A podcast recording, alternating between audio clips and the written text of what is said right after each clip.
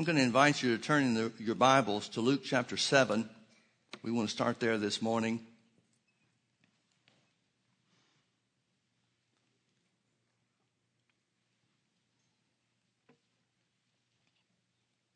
Let's begin in verse 1. I usually uh, minister on this subject or talk about this part of it from Matthew chapter 8.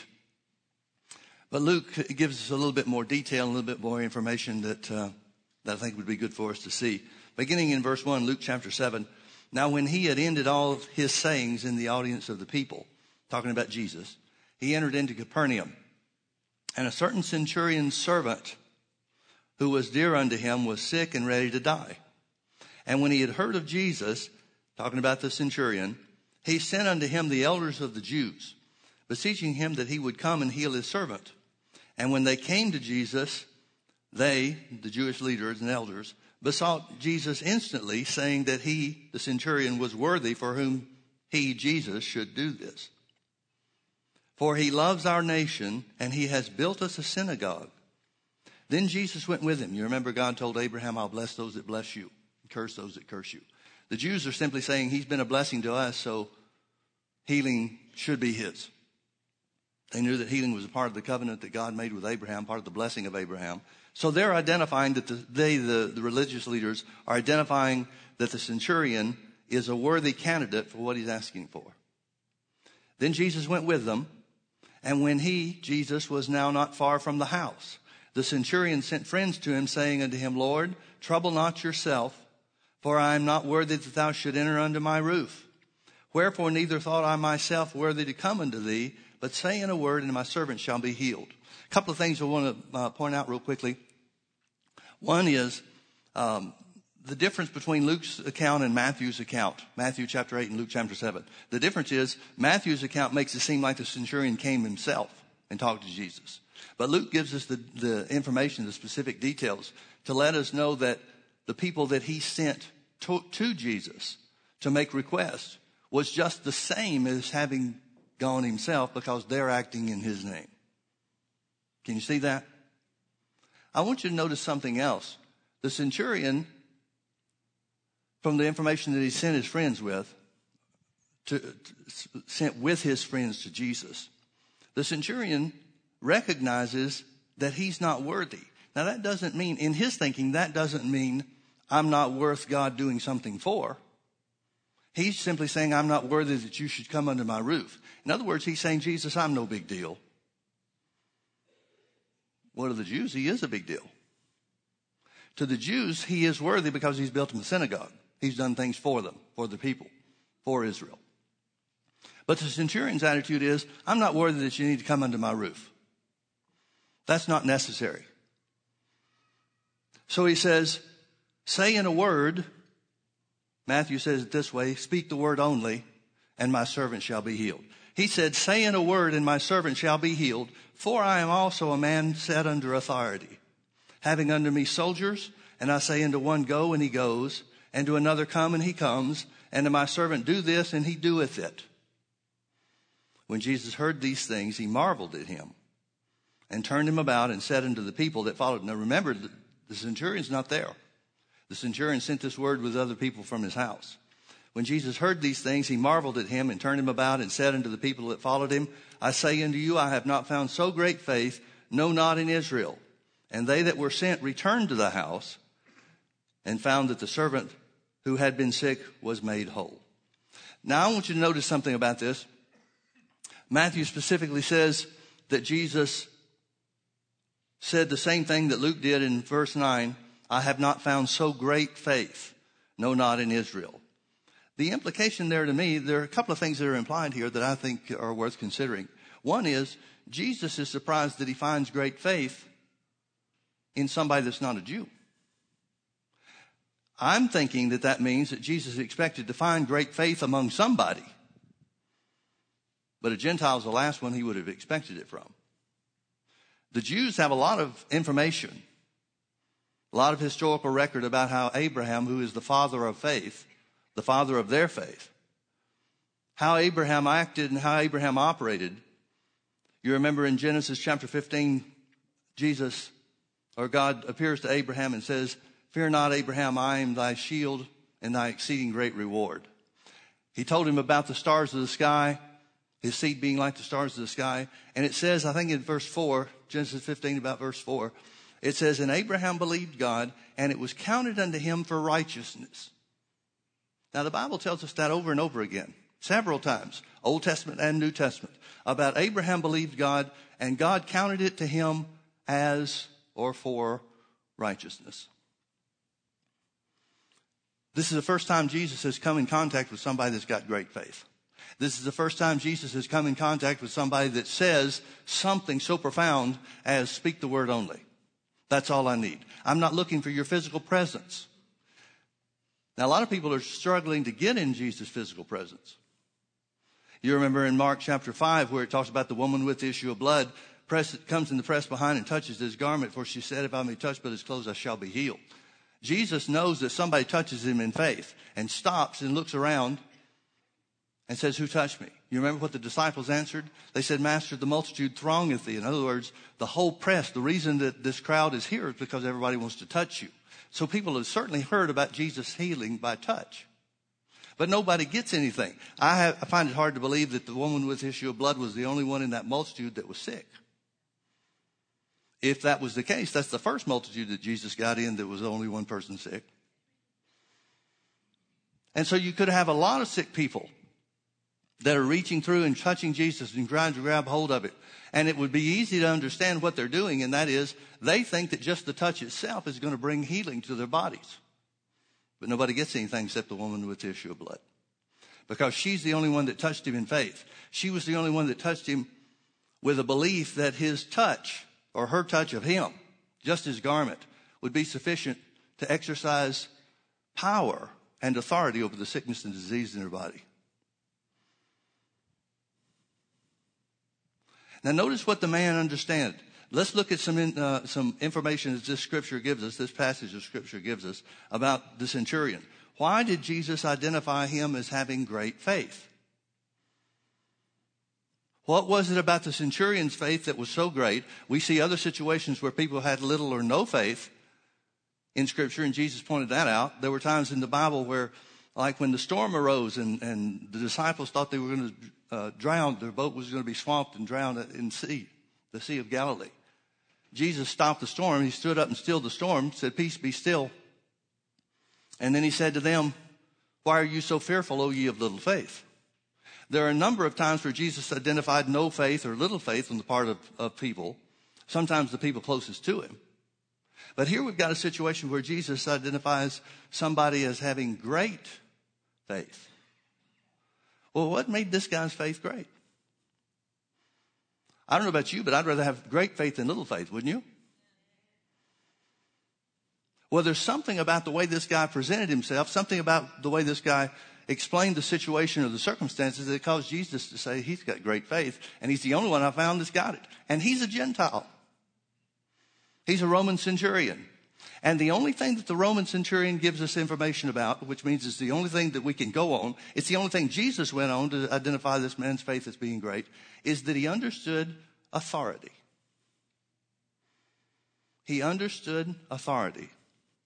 Now, if we can make a principle out of this, or if we can identify what the principle is behind this, then we can show what works every time we can identify and we can come to the understanding of how we can have great faith in every situation there is. What did this guy understand? Well, he says, I'm a man under authority. And I have servants and soldiers under me, and I tell one to go and he goes, and I have tell another one to come and he comes. So all you need to do, Jesus, is speak the word only, and my servant shall be healed. Jesus' fame must have been such that this centurion, we don't know how close a follower he was of Jesus. We don't know how often he was around when Jesus was in Capernaum. Capernaum was one of the places that he did his greatest works, the greatest number, greatest in magnitude, and greatest in quality. You remember Capernaum was the place where when Jesus went to Nazareth sometime thereafter, the people wouldn't receive him in Nazareth, and he could there do no mighty work, Mark 6 5 says. He could there do no mighty work. Doesn't say he wouldn't. Doesn't say he didn't want to. He's already preached to them that the Spirit of the Lord was upon him to heal the sick. But he could there do no mighty work because they wouldn't believe. He marveled at their unbelief. And then he said, I know what you're going to say to me. You're going to say, talking to the people in Nazareth, I know what you're going to say. You're going to say, the same works that we've heard done in Capernaum do here. Well, they Nazareth has heard about Capernaum's results then. That's where this guy is. That's where the centurion built a synagogue for the Jews, is in Capernaum. What does he understand that most people don't? What does he understand that we need to understand? If you identify what he says, what he understands about authority. If we, if we just make a blanket statement and say he understood authority, and if you understand authority, you can have great faith. Well, great. Sounds good. But what does understanding authority mean? He understood the power of words. He understood that authority operates through the power of words. Now, notice what this guy's doing, and I think this is the reason Jesus marvels at him. I marvel at him too, because he's got a chance for Jesus to come to his house. I mean, if nothing more, Jesus coming to your house would be a big deal. Now, I don't think he sends word to Jesus and he says, I'm not worthy for you to come under my roof. I don't think he's saying the maid's off duty today and the house is a mess. I think what he's saying, I think what Jesus marvels at, is there's no need for your physical presence. How many people are going to say that to God? Most of the people I know of are praying for some physical presence of the Lord so that they'll know that they have what they're asking for. This guy understood that words bring results. This, this guy, the centurion, understood that words demand results.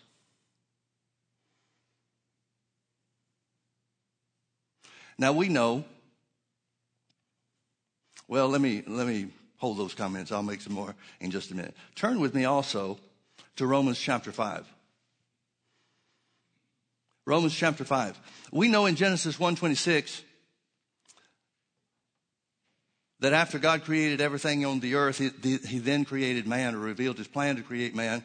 And he said, let us make man in our image. God, the, the Father, the Holy Spirit, Jesus are all having some kind of conference, apparently, because that's all for God to talk to is the Holy Spirit and, and Jesus.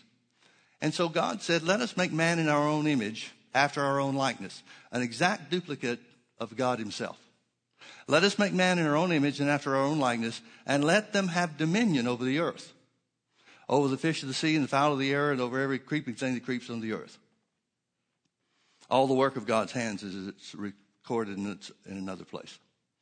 So when God says, let us make man in our image and let them have authority, he's literally saying, he's revealing that his original plan was for man to have authority or to rule over this earth. Now, if that was God's original plan and God never changes, that's got to be his plan now. So what did God intend? Well, he certainly intend, did not intend for man to fall. He saw that he would, but that was not his plan. That was not his purpose. If God put man on the earth and told him to resist what he knew of as the devil, to not eat of the tree that he was commanded not to eat of, if Adam did not have the power, the ability to obey that command, then God's unfair and unjust and unrighteous. When God said you can eat of every tree except this one, the tree of the knowledge of good and evil, Adam had to have the power to carry that out, the power to resist. God knew that he wouldn't, but he created him in such a manner that he could have kept the law of God if he wanted to. Had to. Well, since God didn't intend for man to fall, but saw that he would, God established before the worlds were ever began, he established a plan of redemption for mankind. So when he put man in the Garden of Eden, put Adam and Eve in the Garden of Eden, he gave them authority and dominion over the earth. It, it'd be real easy for us to say that God created man to have authority. But I think we've got to go one step further. Because since God did not intend for man to fall, we have to say that God's original plan, his original intent, was for righteous man, righteous mankind to have authority and dominion in the earth. That has to be true, folks. Adam was created, made from the dust of the earth, the Bible talks about, and then God breathed into him and he became a living soul. Man was the spirit that God breathed into him.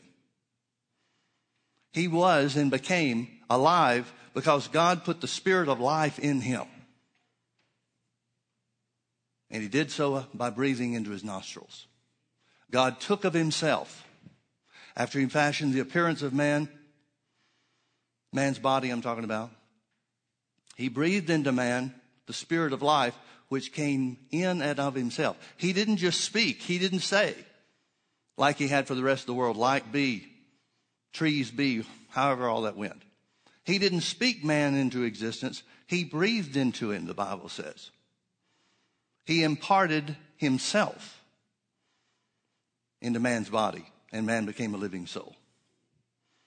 So I think we have to, if we're going to be honest about this, I think we have to conclude that God's intent, His original purpose, and His, his current purpose, because like I said, He never changes. God's plan now is for righteous man to rule the earth. Have you found Romans 5? Notice it says, beginning in verse 12, Wherefore, as by one man, talking about Adam, sin entered into the world, and death by sin. Sin brought with it baggage. Sin brought with it evil works against mankind. Sin brought with it spiritual death. Sin brought with it every work of the devil doubt, fear, sickness, disease, poverty, lack. Every evil thing, every evil work that there is came as a part of the package or baggage when Adam sinned. It's all a part of spiritual death. We sometimes say casually, Christians sometimes say casually, that Jesus dealt with the sin problem. That was a byproduct of what Jesus did. Jesus dealt with spiritual death. Jesus paid the price for spiritual death. Spiritual death is what separated us from God. Spiritual death is what changed the nature of mankind from righteous to unrighteous. Spiritual death is what changed the condition of mankind from being joined with God, as Adam and Eve were, to being separated from God. And that's what spiritual death means. Spiritual death means separation from God. Well, everything, every evil work, every work of the devil is a result of the original sin that opened the door to spiritual death. From that point, from the point where Adam and Eve fell in the Garden of Eden, from that point, every person that was born on the earth was born into spiritual death, a world controlled and dominated by spiritual death. That didn't mean that every child, every baby was spiritually dead when they were born. The Bible indicates to us that that's not the case. The Bible indicates to us that there comes a point in time where we know the difference between right and wrong. And as we choose wrong, because we don't have the power to resist it, as we choose wrong or sin, then we die along with the rest of the world. Our nature is changed. The life of God that we're born into is snuffed out, just like it was with Adam. So here it says, Wherefore, as by one man sin entered the world, and death by sin. Death is the problem, folks. Sin is not the problem. We, when, before we were born again, we didn't have a sin problem. We had a spiritual death problem. Sin was just a byproduct of the fact that we were spiritually dead. And if you try to deal with the sin issue, which is what the Old Testament sacrifices were all about, if you try to deal with the sin issue, you're still spiritually dead. And that's what the law of Moses was intended to convey. The ritual sacrifices included in the Old Testament law were to show man you can do something about sin. You can shed blood for sin once a year on the Day of Atonement and cover your sins for a year, but you're still spiritually dead.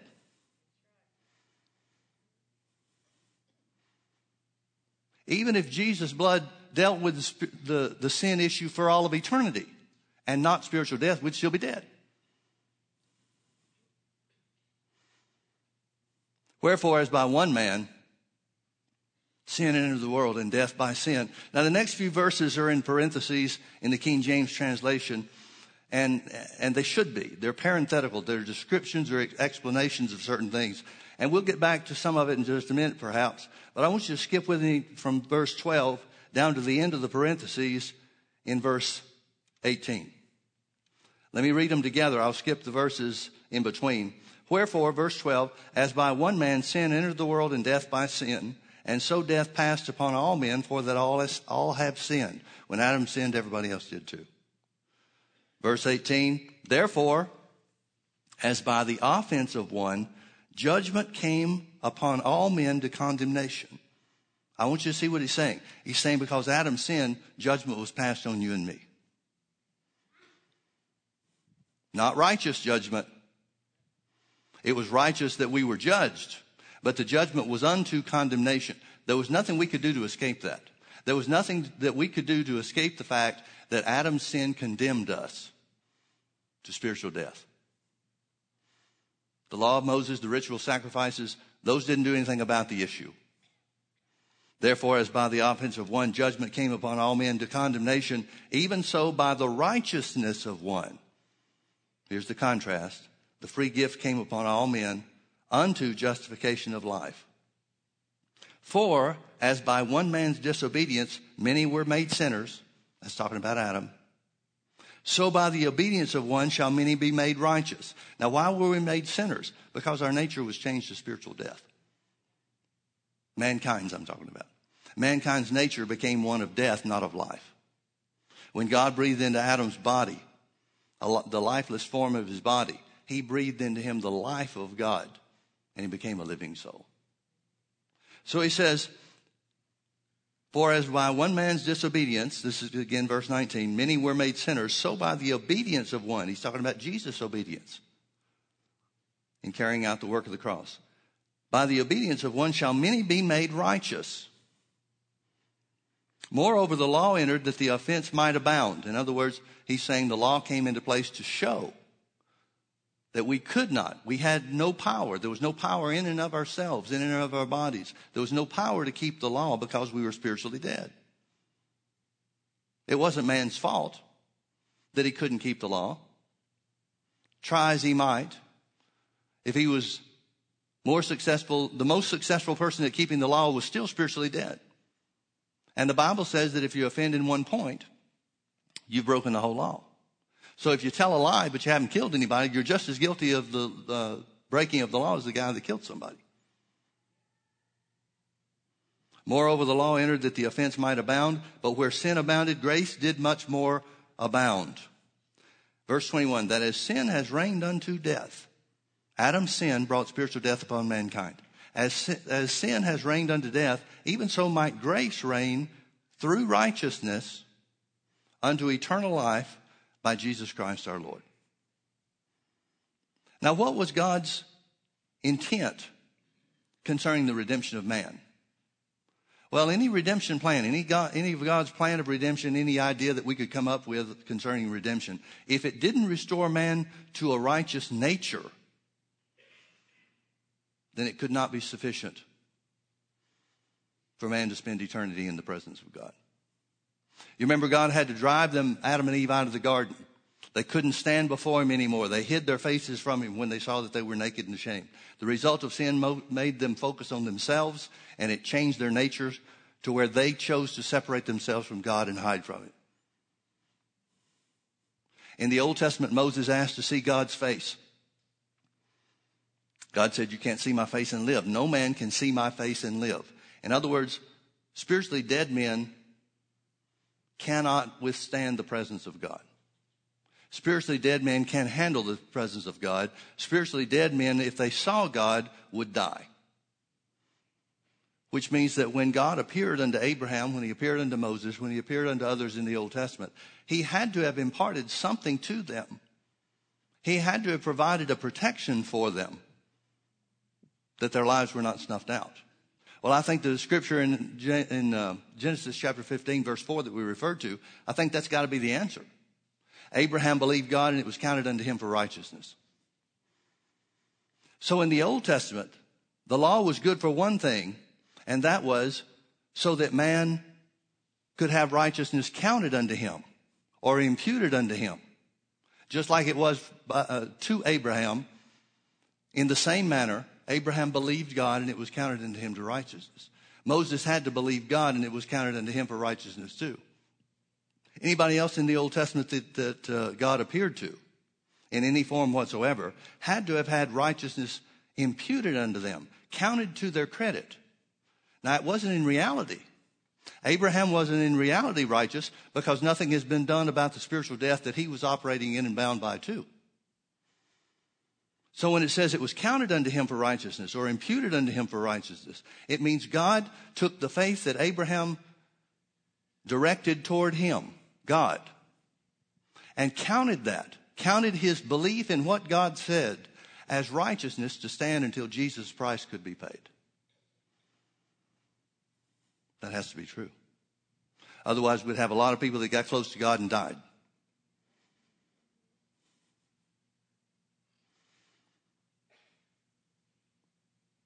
So when the centurion, have you forgot about him?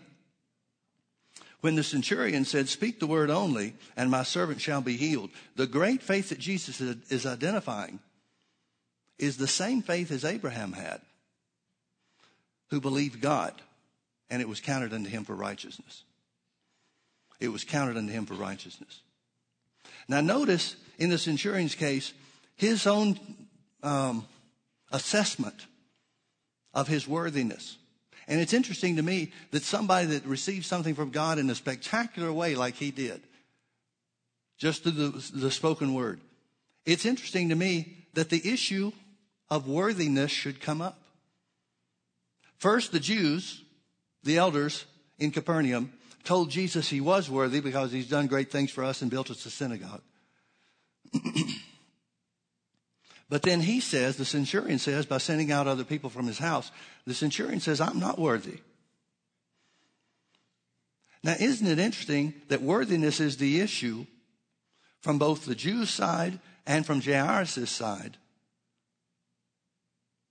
When it becomes so, so much of the, the uh, concern of the modern day church.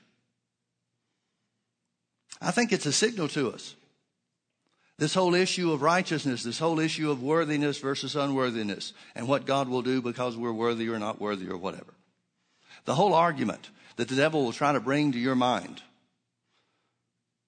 to talk you out of, or to attempt to talk you out of believing that you can have what the Bible says you can have, or says what's yours. It's interesting to me that I, that's all rooted in righteousness or unrighteousness, whichever way you want to look at it. The devil wants to make you think you're unrighteous, and that will stop the word of God from coming to pass on your behalf. The centurion disagrees. The centurion says, I'm not worthy, but that doesn't mean the word won't work. The centurion says, I'm not worthy for you to come under my roof, but all I need is your spoken word. In other words, the centurion realizes what most of the modern day church, even those who have been made righteous by the blood of Jesus, fails to comprehend. The centurion understood that the word works no matter where I stand with God. The word works because it's the word of God. Now, don't get me wrong. I'm not saying that we should seek to be in a position where we can't stand right before God, because that's what man originally lost. When man, when the sin of, of Adam the consequences of his sin, which the Bible tells us is spiritual death. When spiritual death began to rule over mankind, it created a yearning on the inside of mankind, men, women, everywhere. Man, woman, boy, girl, no matter where they're from, no matter where they live, no matter what their life circumstances are, there's a hunger, there's a, a, a desire that's a spiritual desire. It can't be satisfied with things of the flesh. So many times people attain what they're after, fame, fortune, or whatever, and they're still miserable. Because the thing that drives man is a spiritual hunger. And that can only be satisfied by Jesus. And the reason for that is because that was the original condition. Joined and united with God, that was the original condition that man was created under. That was the original plan. For righteous man to be the ruler of the earth, to exercise authority on the earth. And so that spiritual hunger, many people don't recognize that it is spiritual. And so they chase after it with things in the, of the world, things of the flesh or whatever, and nothing ever satisfies them. They may come to the place where they say, well, this is all there is. And so they resign themselves to this is it. But that hunger is still there. What is that hunger? That hunger is a desire to be righteous. It's a desire to be able to stand in the presence of God without a sense of guilt or shame. And all those are definitions of righteousness. It's a desire to be joined and united openly with your Creator. And nothing else can satisfy that. Nothing else. Now, I want you to turn with me over to John chapter 3. What I'm trying to do, and maybe I'm going around the bush about it, what I'm trying to do is I'm trying to get you to see the connection between righteousness and authority. Whether you know it or not, the basis for your authority is righteousness. What the devil must recognize in each one of us is that righteousness, our new right standing before God through the new birth, through being born again by the blood of Jesus, through faith, which is the same thing that Abraham did, only much, much greater for us. Abraham had righteous, righteousness counted for him or accounted to him. We enter in. He had to wait for Jesus to finish the work. Jesus finished the work before we knew it. Now it's available to everybody. John chapter 3, beginning in verse 1, there was a man of the Pharisees named Nicodemus, a ruler of the Jews. The same came to Jesus by night and said unto him, Rabbi, we know that thou art a teacher come from God. For no man can do these miracles that thou doest except God be with him. Folks, we need to understand that God has worked miracles through lots of prophets and people in, in uh, the Jews' history. I mean, Moses, for goodness sakes, parted the Red Sea. Moses talked face to face with God. Moses went up on the mountain that everybody looked at, the lightnings and thunderings and earthquakes and all that stuff, and people th- thought, he's dead. Nobody can live through that. The prophets did miracles. The miracles of Elijah and Elisha, for example, even to the extent of the raising of the dead. Now, folks, I know as far as God's concerned, a miracle is a miracle is a miracle. But raising the dead, somehow to me, that seems to be the top one. You know? So God has done miracles through people, lots of people in lots of occasions. Nicodemus recognizes that God's got to be with him. What Nicodemus does not recognize is that Jesus is the Son of God. And why would he?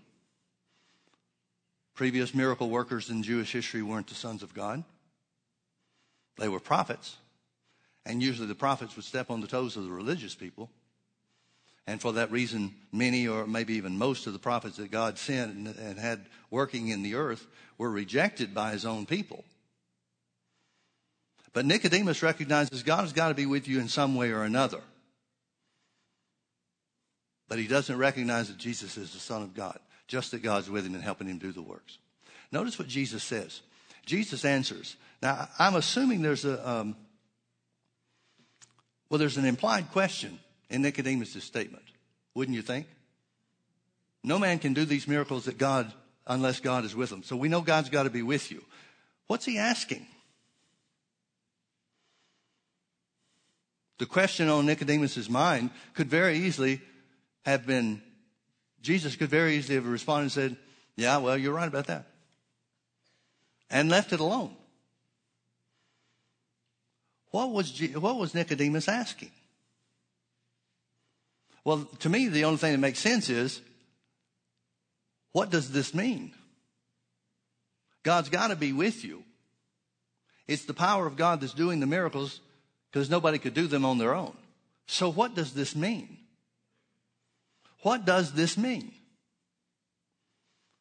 Is there anything else you can consider or, or that makes sense that, Nick, that um, Nicodemus was asking? It can't even be, how are you doing these miracles? He just said God's with you. That's pretty much the answer to how. He's got to be asking, what does this mean? Notice what Jesus says. Jesus answers in verse 3 and says unto him, Verily, verily, I say unto you, except a man be born again, he cannot see the kingdom of God. Now, we know that the kingdom of God is defined by Jesus in other places and Scripture as where the will of God is done in the earth just like it is in heaven. And that was the original condition that God placed Adam and Eve in. The earth was operating according to the will of God, just like the will of God was operating in heaven. Any sickness in heaven? No. Then there couldn't be any sickness in the earth. Before the fall, couldn't have been any sickness in the earth. Which means sickness was not created by God. Which means if God didn't create it, He doesn't use it. Any lack, any poverty, in any form in the earth before the fall? No just like there is none in heaven. I've said this before. It came as a real revelation to me. The Lord really had to point it out to me. When we look at what the Bible says about the kingdom of God, I have never had anybody ask me what things are like in heaven. Never. Nobody has ever asked me, is it the will of God for there to be sickness in heaven? Because everybody knows for sure that it's not. Is it the will of God for there to be lack or abundance or poverty or, or any adversity, anything that can hurt, anything that can harm in heaven. No, that's the place where God rules and reigns according to his own sovereign will. And as a result, there's nothing there that can hurt or harm mankind. And that's the same condition that he created the earth to be in. Nothing that could hurt or harm mankind. God didn't have to tell Adam, now the roses are pretty, but look out for the thorns. There was nothing that could hurt or harm. Nothing. Now, Jesus kind of throws a, uh, a, wrench in the wheel here when he says, Except a man be born again, he cannot see the kingdom of God. Is he? You decide this for yourself. Is he saying that the miracles and the things that Nicodemus has referred to him doing because God is with him? Is Jesus saying that's part of the kingdom of God? Well, we know when he sent the disciples out to preach the kingdom of God, he told them to heal the sick and cast out devils. So those miracles, those miraculous works that he identified for them to do in his name were certainly part of the kingdom of God. He said, heal the sick if the people of the city will receive you. He said, heal the sick and say unto them, the kingdom of God is near.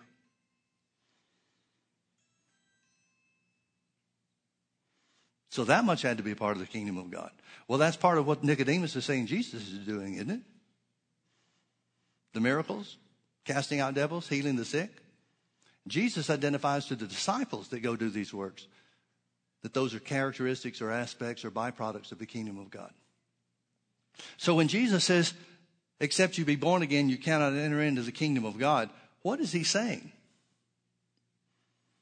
He has to be saying, folks, he has to be saying that being born again or being made righteous is the entrance into the miraculous. He has to be saying that, doesn't he? Is there any other possibility? Some people, and I grew up hearing this in Sunday school in the Baptist church I grew up in, Southern Baptist Church. Lovely people, wonderful people, taught everything they knew and stood by it. They just didn't know much. And don't laugh, that fits the description of most Christians. I was taught that Jesus changed the subject. I was taught that when Nicodemus came and said, The miracles you're doing, wow. Jesus shushed him and said, No, no, no, that's not important. You need to be born again. Well, if they weren't important, why is he doing them? If he knows that what he's doing is bringing people to want to know more about God, which it does, it did and it does, then why is he using it if that's not what he wants? If, not, if that's not the intended result, why is he doing miracles? I can't imagine that there was a conference in heaven at some point in time when the miracles that Jesus did brought people's attention to God, and God said, Well, gee, that's not what we want.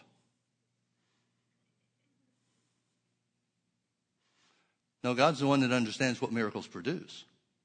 Miracles produce a hunger. It produces a desire on the part of people for the one doing the miracles. And even unsaved man is smart enough to know that man in himself can't do miracles without God. Nicodemus knew that.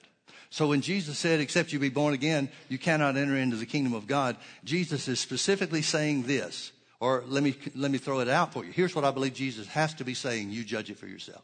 Jesus had to be saying righteousness is the key to the miraculous.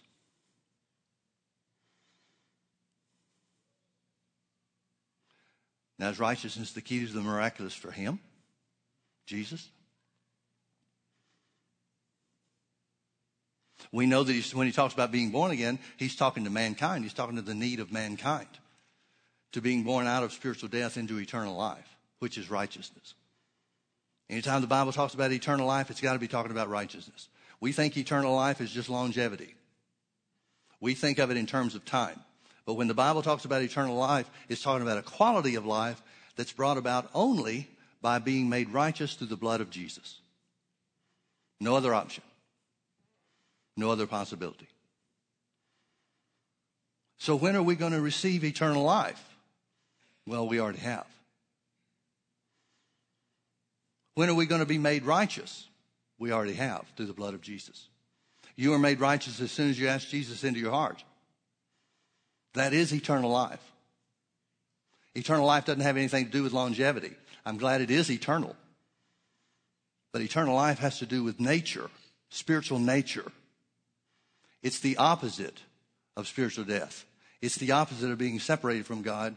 Righteousness and eternal life is being joined together with God. It's coming back into the place where God originally intended for the earth, and that is for righteous man to rule and have dominion.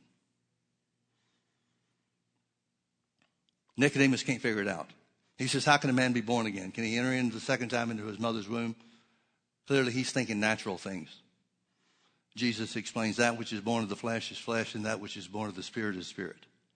You are born in the, in the flesh into spiritual death, but you're born again in spirit unto life everlasting.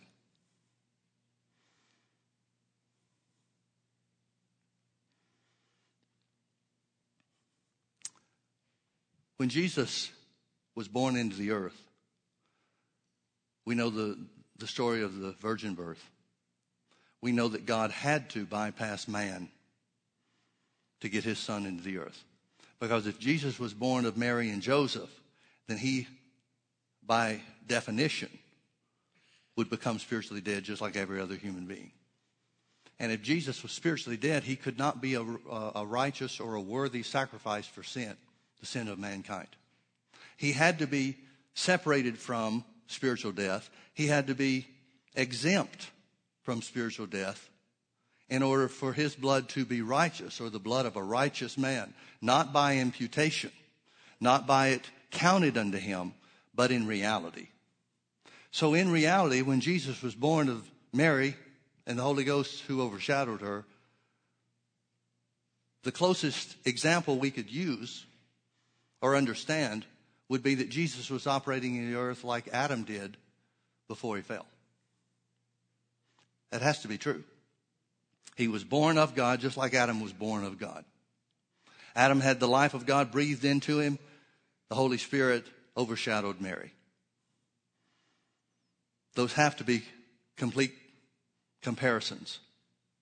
So when Jesus is operating on the earth, living his life, we should say, on the earth until he gets to 30 years old. He is a righteous man. He's righteous because he never sinned. He's righteous because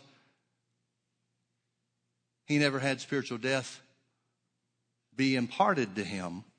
He never operated in spiritual death because he was free from, separate from Adam's sin for mankind. So, what kind of life did Jesus live until he was 30? Well, righteousness was the key for the blessing of Abraham, wasn't it? Abraham believed God and it was counted unto him for righteousness. That means that Jesus never suffered. During his time here on the earth, he never suffered the consequences of sin and death in any form whatsoever. Now, Jesus could have made anything out of his life he wanted to. Jesus could have become the richest person in the world. He could have become very rich in silver and cattle and gold, just like the Bible says about Abraham. If that had been the thing that he pursued, he could have become the it of anything that he chose to pursue. You remember the rich young ruler that came to Jesus? He said, Good master, what must I do to inherit eternal life? Jesus said, You know the commandments. And he mentioned several of them. He left a few out. And the rich young ruler said, All these things I've observed from my youth up. Can I suggest to you that's why he's rich and he's, while he's young?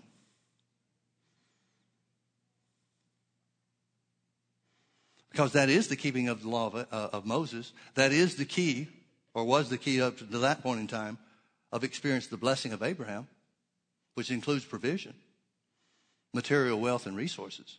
The rich young ruler says, literally says to Jesus, Yeah, and here's, here's how I know I'm, or here's the, the, the source of my riches. I've kept all these laws from the uh, commandments from the time of my youth. Jesus looked at him and loved him. It's interesting that he loved him while he was rich. That went contrary to what I was taught in Sunday school. Jesus looked at him and said, There's only one thing that you're missing. Sell what you have and give to the poor, and you'll have treasure in heaven. So, what is he missing? Is the problem that he has money? Well, if the problem is that he has money, how did Jesus love him while he was rich? The problem is he only has earthly treasure. The problem is he doesn't have treasure in heaven. Jesus is not trying to divest him of anything that he has. He's not trying to, to make him poor so that then he can be spiritual and then he can be worthy. Jesus is trying to get him to the place where he has treasure in heaven and not just on the earth. And the only way you can do that is by giving. That's the only way you can get there. So he says, sell what you have. He's not even saying sell everything you have. He says, sell what you have and give to the poor. In other words, Jesus seemed to identify that this guy, though having been made rich by the keeping of the law and receiving the blessing of Abraham, his riches, he's too close to his riches and his possessions. It's created an issue for him where his attitude and his spiritual well being is concerned. Now, you got to say, and we certainly need to recognize, he, he has and he has identified his spiritual hunger. talking about the rich young ruler. The rich young ruler came to Jesus with one thing in mind, and that is, how do I get to eternal life? Folks, that's a pretty good thing for an unsaved person to want to know. I mean, not everybody that comes to church is saved, but coming to church at least shows interest, doesn't it?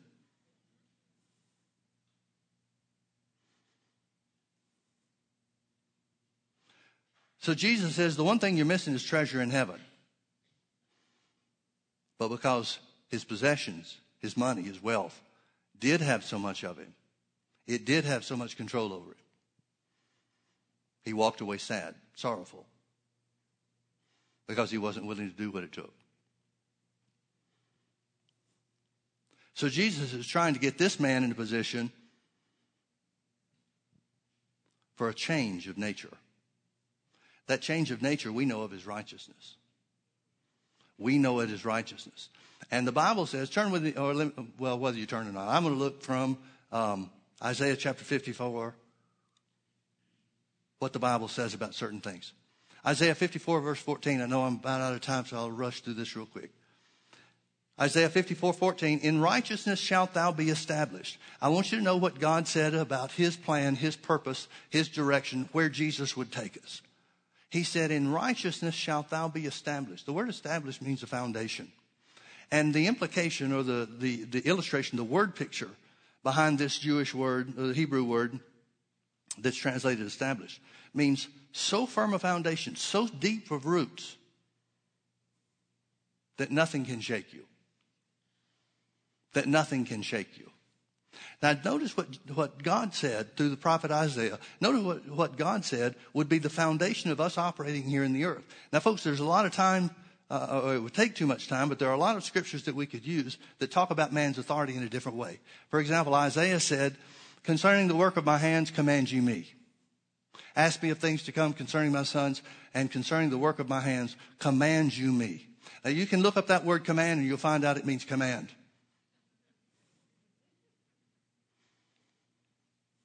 God saying, You tell me what to do. God saying to his people in the old covenant, He's saying, You tell me. Remember the Sodom and Gomorrah? Jesus came down and told Abraham what was going to happen before it happened. He said, Because I know him, he'll teach his children to know the things of God. He'll become a great nation. So he told him, I'm going to find out if the sin of Sodom and Gomorrah is according to the cry that's come up unto me. And if so, I'm going to destroy the city. Abraham stood before God and said, Will you slay the wicked with the righteous? Or the righteous with the wicked? He said, If I find 50 righteous people there, I won't kill, I won't destroy the city. Abraham got him down to 10. Might have been able to get him down to just Lot and his family. But he stopped in his negotiations. Now, what does that say to you? If Abraham, who has righteousness accounted to him, and that's it, just counted to his credit because of believing God, because of believing and acting on what God said.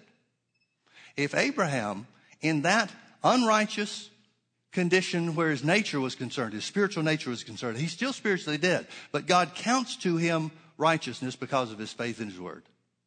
Abraham's faith in God's word. If Abraham could do that, what do you think we can do? Who have been made righteous?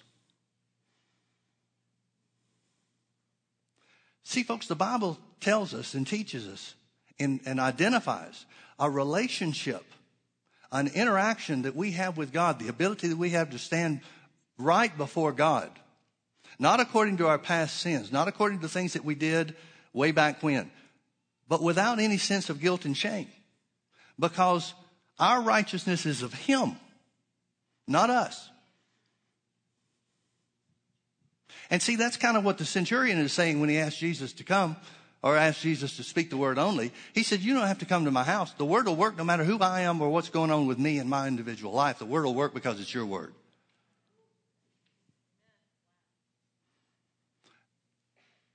Now, I know some people hear that and say, well, Pastor Mike's saying we ought to be the biggest sinners we can be and then still trust God to honor his word. I'm not saying that at all. I'm saying that your actions other than actions regarding your faith are irrelevant where the power of the word is concerned. If God had to wait till you lived righteously or I lived righteously, nobody'd ever have anything. The fact is, you've been made righteous, I've been made righteous by the blood of Jesus, whether it ever shows up in our lives or not. Now, I want it to show up in my life, don't you? So I'm not trying to find something to get away with. But God knows our frame. He knows that we were made of dust. He knows the weakness of our flesh. And He still made you righteous.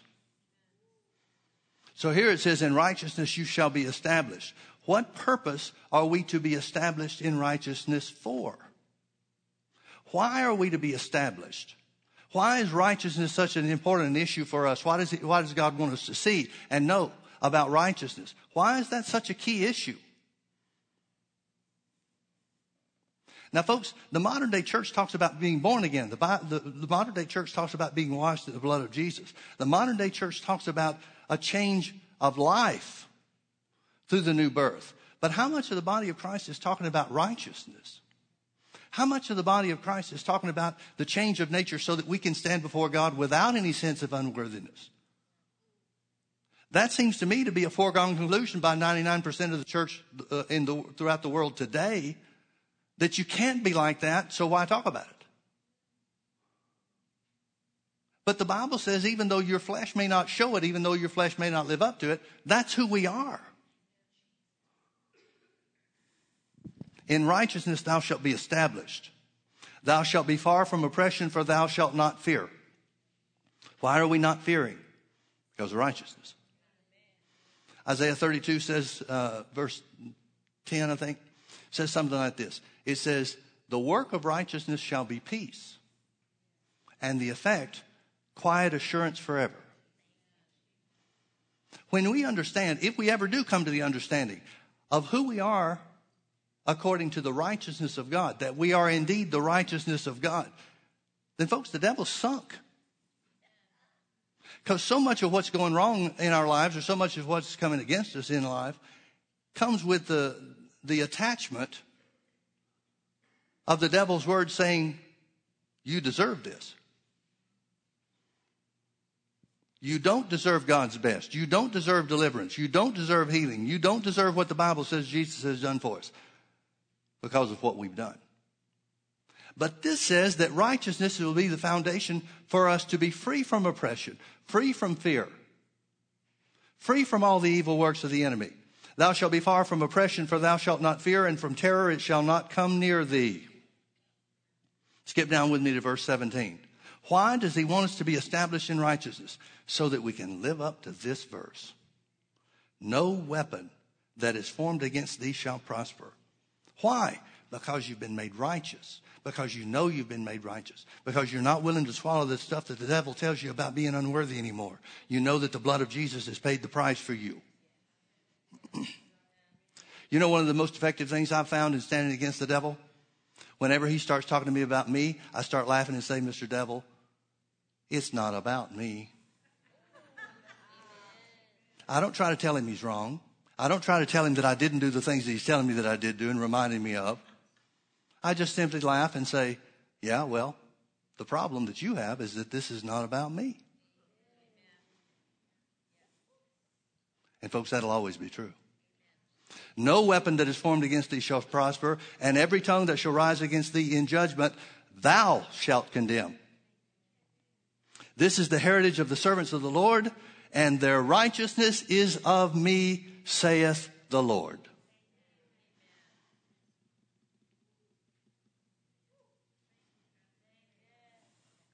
Their righteousness is of me, saith the Lord. One last scripture I want to point you toward, and that's Luke chapter 10. Their righteousness is of me, saith the Lord. Now, folks, if we take that apart, if we take that verse 17 apart, no weapon formed against you shall prosper. Every tongue that rises against you in judgment, you shall condemn. When we take that apart, is that not the exercise of authority? It would take the exercise of authority to stop any weapon formed against you pro- from prospering, wouldn't it? It would include the exercise of authority here on the earth if we are to condemn the tongues that are wagging against us. And I believe that's talking about the devil, not people. And notice the, the, the source, the foundation of all those things is righteousness. Luke chapter 10, verse 17. And the 70 returned again with joy, saying, Lord, even the devils are subject unto us through thy name.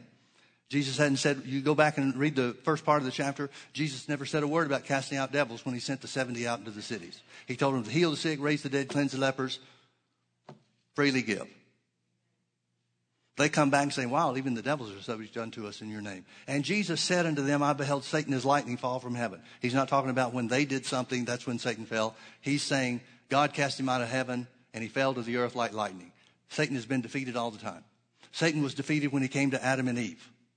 He had already fallen from heaven like lightning. That's why he had to borrow a body to be able to speak to Adam and Eve. He had to use the body of a serpent. Because man, who has a flesh and bone and blood body, was given authority on the earth. Satan was the ultimate illegal alien.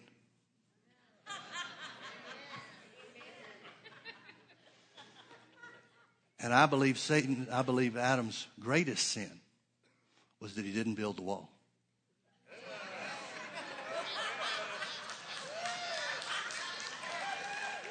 That's what God told him he had authority to do.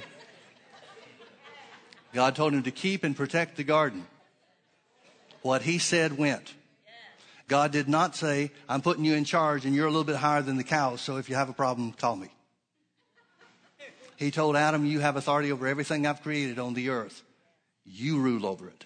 And Adam didn't do it. When the serpent came in,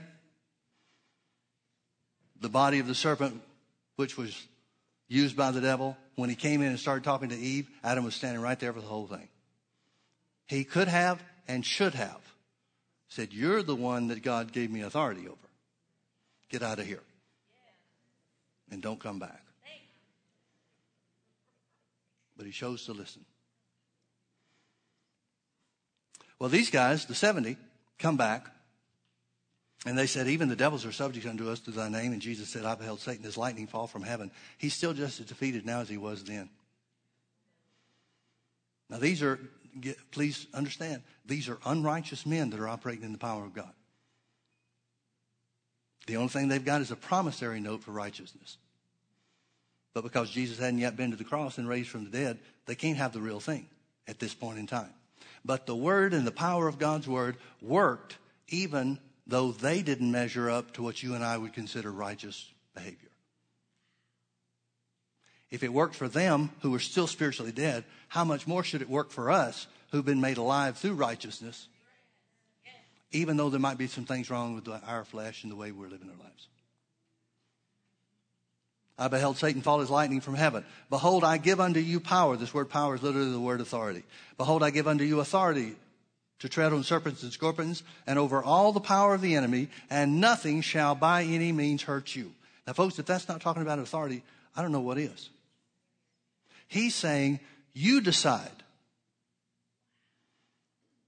what degree of the devil's influence will take hold of your life. You decide. I'm giving you authority over all the power of the devil. You decide how you're going to use it. You decide how you're going to use it. But then he says something mind boggling. He says in verse 20, Notwithstanding, in this rejoice not that the spirits are subject unto you, but rather rejoice because your names are written in heaven. Now, folks, the only thing that writes your name in heaven is righteousness. So Jesus is saying, Oh, yeah, you have authority over all the devil's power. And if you use it, if you exercise it, nothing shall by any means hurt you. But the thing to rejoice about is not that you have power over the devil. The thing to rejoice about is that you've been made righteous. Now, why would he say that? Does he not want us to know that there's a devil out there? Does he not want us to know that the devil's power is something we could and should use authority over? The reason he says what he does, folks, is because righteousness, which is the prerequisite to having your names written in heaven, righteousness is the foundation for every, ex, every use, every exercise of the authority that you and I have been given. In righteousness, you'll be established. In righteousness, you'll be established. Not in power, you'll be established. In righteousness, you'll be established. He doesn't say, because I've given you authority to use my name, then you'll be established. He's saying that it's righteousness, the change in nature that occurred when you and I were born again. It's righteousness that puts us in a position where no matter what, whether we miss it, whether we're having a good day, bad day, whether we've lost our temper and cursed at somebody or gotten upset with somebody when we shouldn't have, none of those things are the issue. The issue is we are righteous by the blood of Jesus. And that blood that made us righteous is the key to everything. And don't ever let the devil tell you different.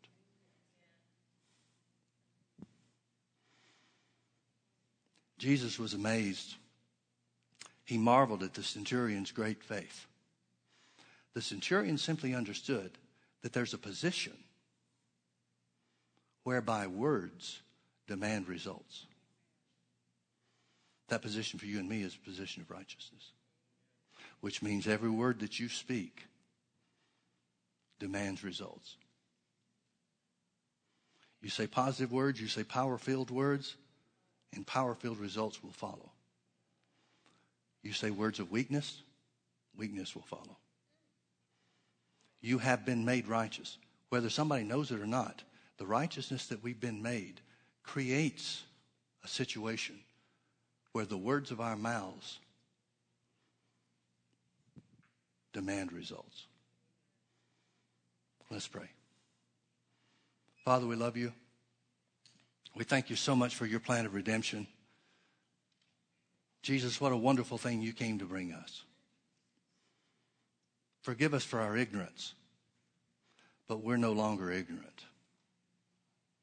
We recognize that you've made us righteous by your blood.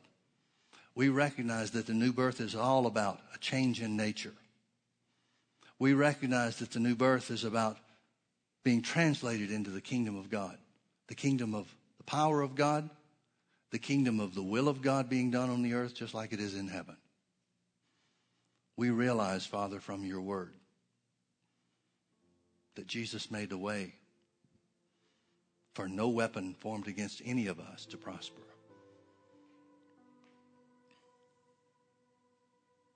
Satan, we serve notice on you. We are the righteousness of God in Christ Jesus. God said our righteousness was of him.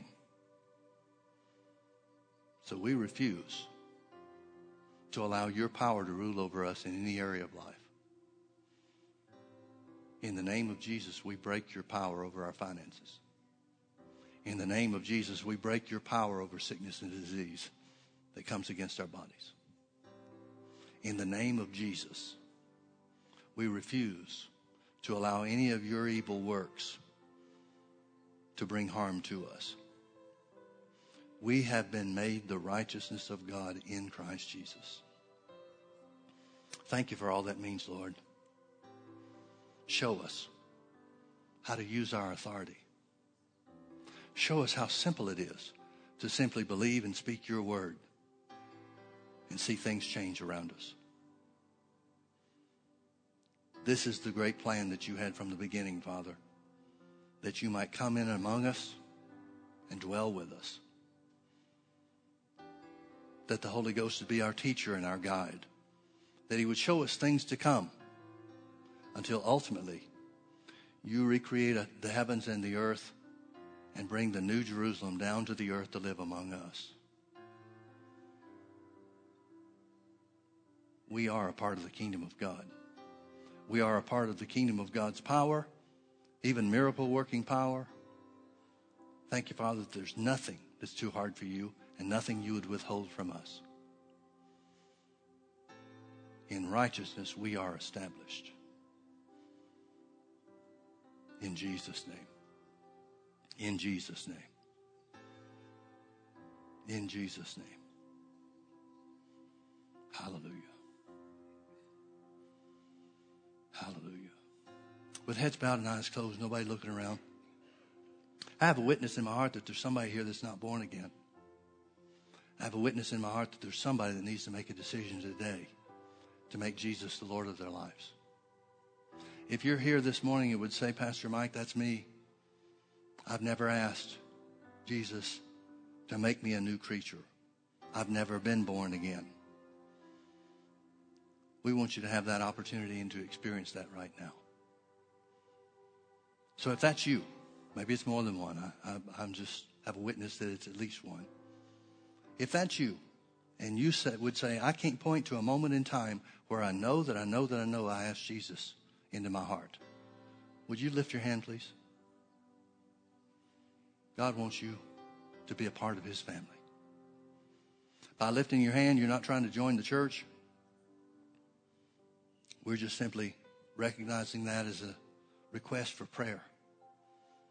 And we know how to pray so that you can receive what you need from the Lord. So if that's you, just lift your hand now, please.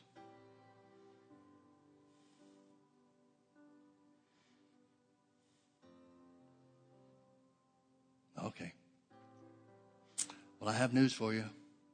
God's not through with you yet. It would be better for you to respond today, but God's not through with you yet. So let's all stand, please. And let's lift our hands and thank God that He's made us righteous through the blood of Jesus. It's not about us, it's for us. We love you, Father.